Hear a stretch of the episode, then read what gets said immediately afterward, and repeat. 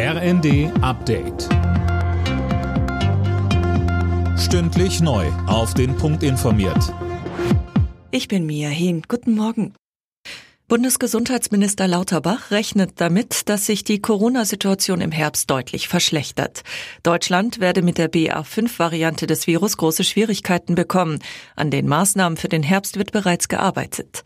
Mit Blick auf das jüngste Gutachten des Corona-Sachverständigenrats sagte Lauterbach in der ARD. Das ist hier keine Bibel, aus der zu zitieren ist, sondern der wissenschaftliche Standard, diese vielen internationalen Studien, der eigene Expertenrat, die internationalen Wissenschaftler, die uns beraten, die beraten ja auch unser Ministerium.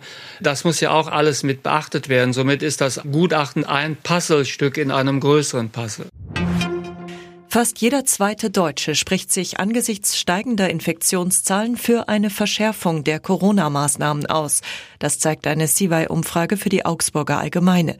Demnach sind 49 Prozent für eine sofortige Verschärfung, 43 Prozent dagegen. Die Ukraine wirft der russischen Armee vor, die Schlangeninsel im Schwarzen Meer mit Phosphorbomben angegriffen zu haben.